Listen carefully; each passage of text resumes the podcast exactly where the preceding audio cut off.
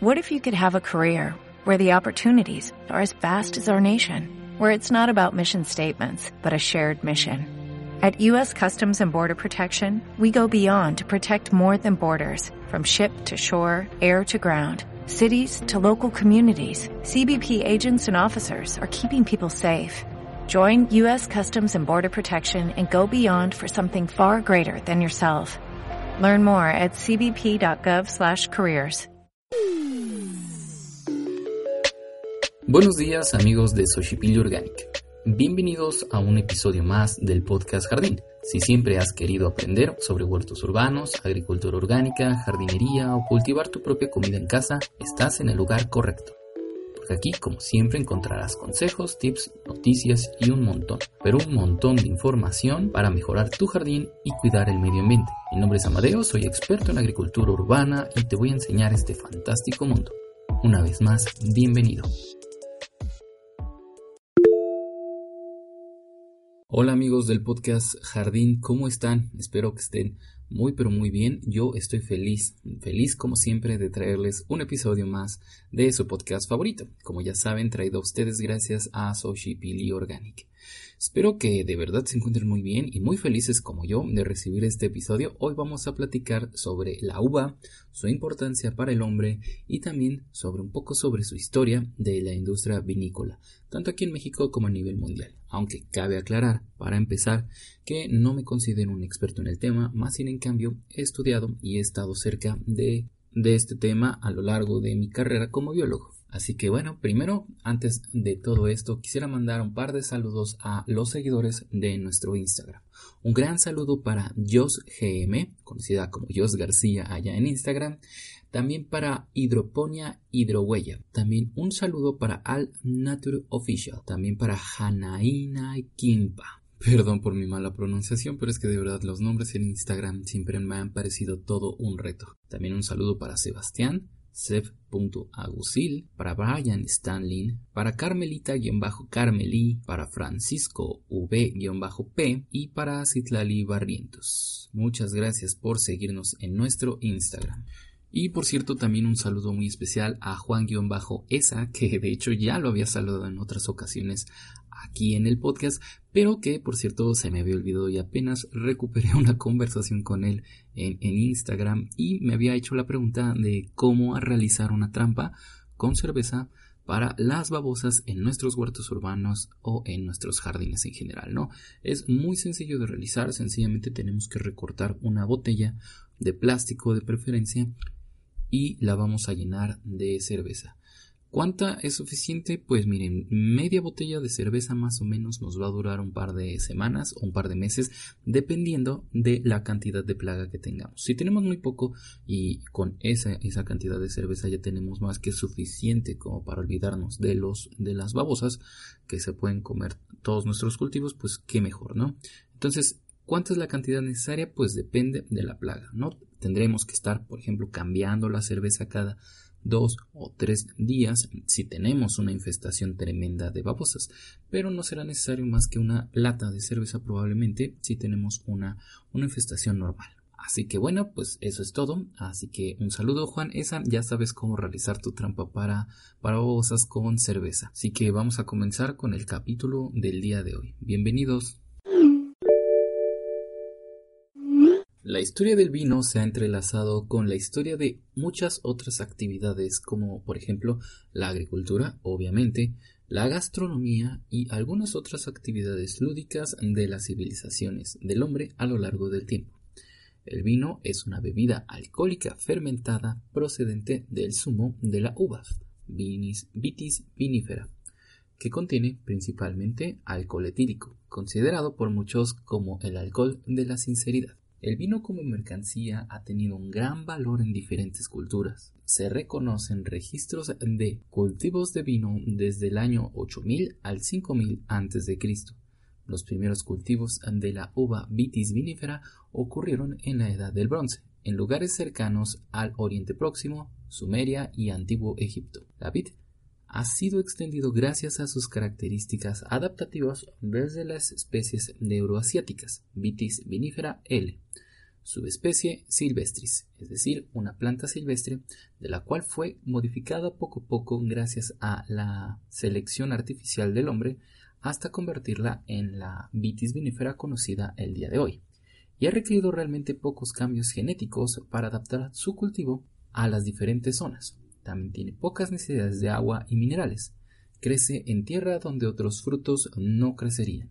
Esta gran adaptabilidad ha sido una de las claves en su expansión a lo largo de todo el mundo. Muchas de las grandes culturas del Mediterráneo reclaman para sí el invento del proceso de vinificación, atribuyendo su descubrimiento a un héroe local o a una divinidad agraria. El vino aparece en muchísimas culturas cargado de grandes simbolismos. Por ejemplo, un ejemplo obvio y muy claro, aparecer directamente en la Biblia como la sangre de Jesús. En las diversas culturas de la tierra existen otras bebidas fermentadas similares o que tienen procesos parecidos, como por ejemplo la hidromiel o la sidra de los pueblos del norte de Europa, o por ejemplo también los mismos romanos que fermentaban higos y dátiles para hacer bebidas alcohólicas. La capacidad adaptativa que ya mencionábamos de la uva a diferentes climas y suelos, más su alto rendimiento, y más el hecho de que es la única fruta que retiene en su interior cantidades de un inusual ácido denominado tartárico,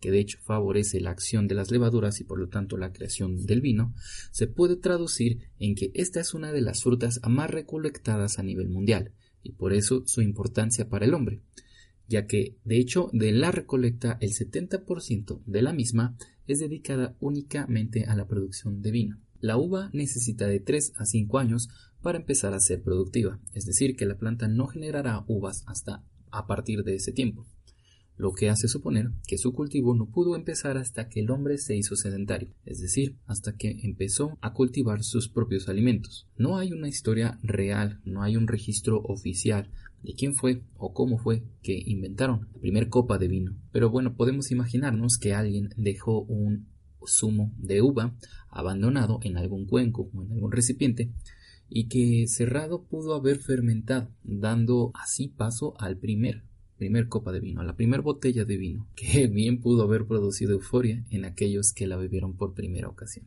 Si lo piensan de esa forma, es muy divertido imaginarse aquel descubrimiento. En México la historia no es diferente.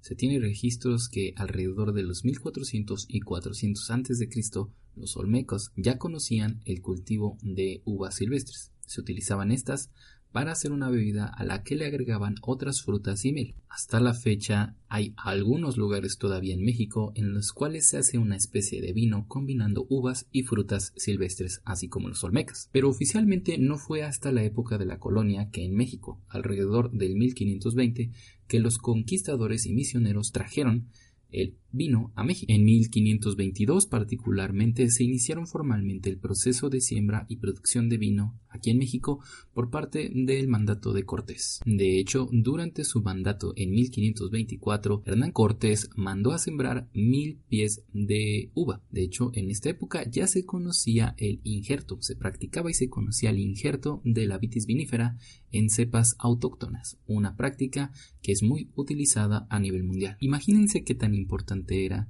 que durante el mandato de Antonio López de Santana, ya en el 1843, el 2 de octubre de este mismo año, se autorizó el establecimiento de una escuela de agricultura, donde una de las cinco disciplinas cursadas se refería únicamente al cultivo y manejo de la uva para producción de vino. Hoy día su importancia sigue en crecimiento, tanto para el país como para todo el mundo. Es, insisto, una de las plantas más cosechadas en todo el planeta. ¿A ustedes les gusta el vino, amigos? Déjenmelo en los comentarios. A mí, sinceramente, me encanta.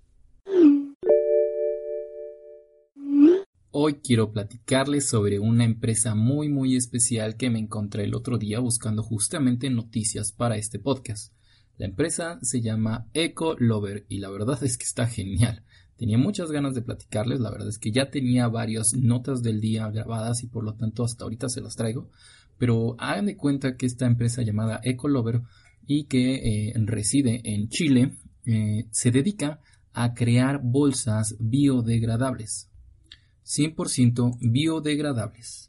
afirma que una vez utilizada la bolsa la puedes llenar ya sea de desechos, de comida, de tu fruta, además también puedes agregar hojarasca o incluso tierra de tu mismo huerto, agregarla a tu compostera para hacer tu compost y después de, escuchen esto, de tres meses tú mismo podrás captar, podrás observar que ha desaparecido en su totalidad esta bolsa. La bolsa puntualmente está hecha a partir de una mezcla de almidón de maíz y algunos otros materiales que, según los, los creadores, conviven muy bien con el medio ambiente y desaparecen justamente a los tres meses. Estas bolsas son vendidas tanto en tiendas minoristas como en negocios online en Chile y estos los utilizan para hacer sus empaques. Como ya habíamos creo que platicado en uno de los dos primeros podcasts de, bueno, episodios de este podcast, eh, en Chile hace mm, no mucho eh, hubo una pequeña regularización dentro de sus empresas, sobre todo en la capital, en la cual ya no podían utilizar plásticos de un solo uso, entre ellos principalmente las bolsas.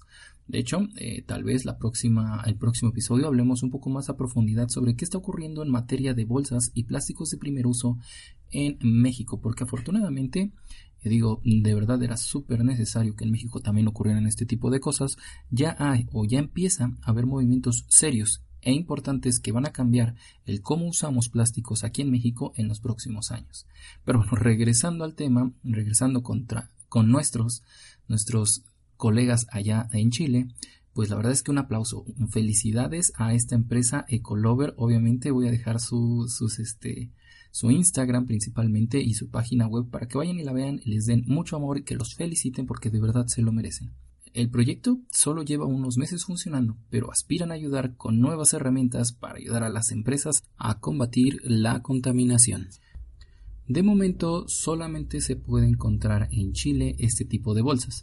Esperemos que poco a poco empiecen a expandirse porque también de verdad se lo merecen y que lleguen a otras partes de Latinoamérica, que lleguen a México, ¿por qué no? Y quién sabe, tal vez a todo el mundo. Así que bueno amigos, ¿qué opinan ustedes? ¿Les encantaría tener Ecolover en su país, así como yo aquí en México?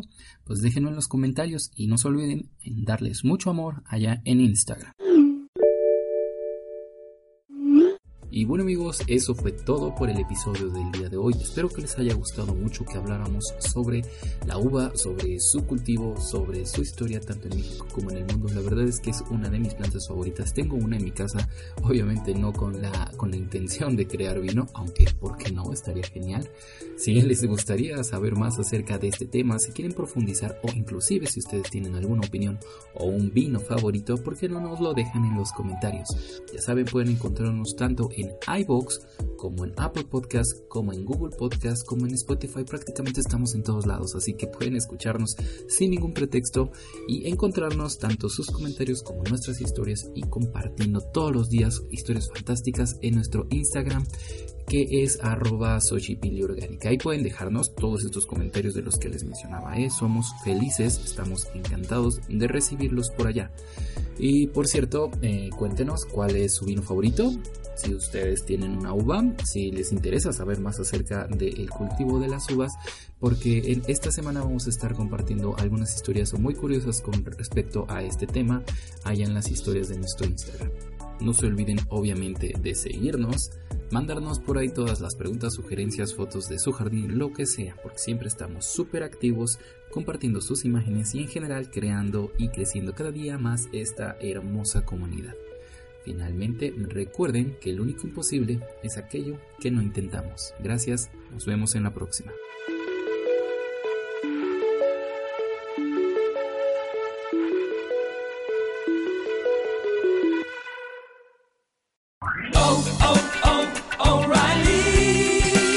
You need parts? O'Reilly Auto Parts has parts. Need them fast? We've got fast. No matter what you need, we have thousands of professional parts people doing their part to make sure you have it.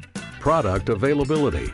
Just one part that makes O'Reilly stand apart. The professional parts people. Oh, oh.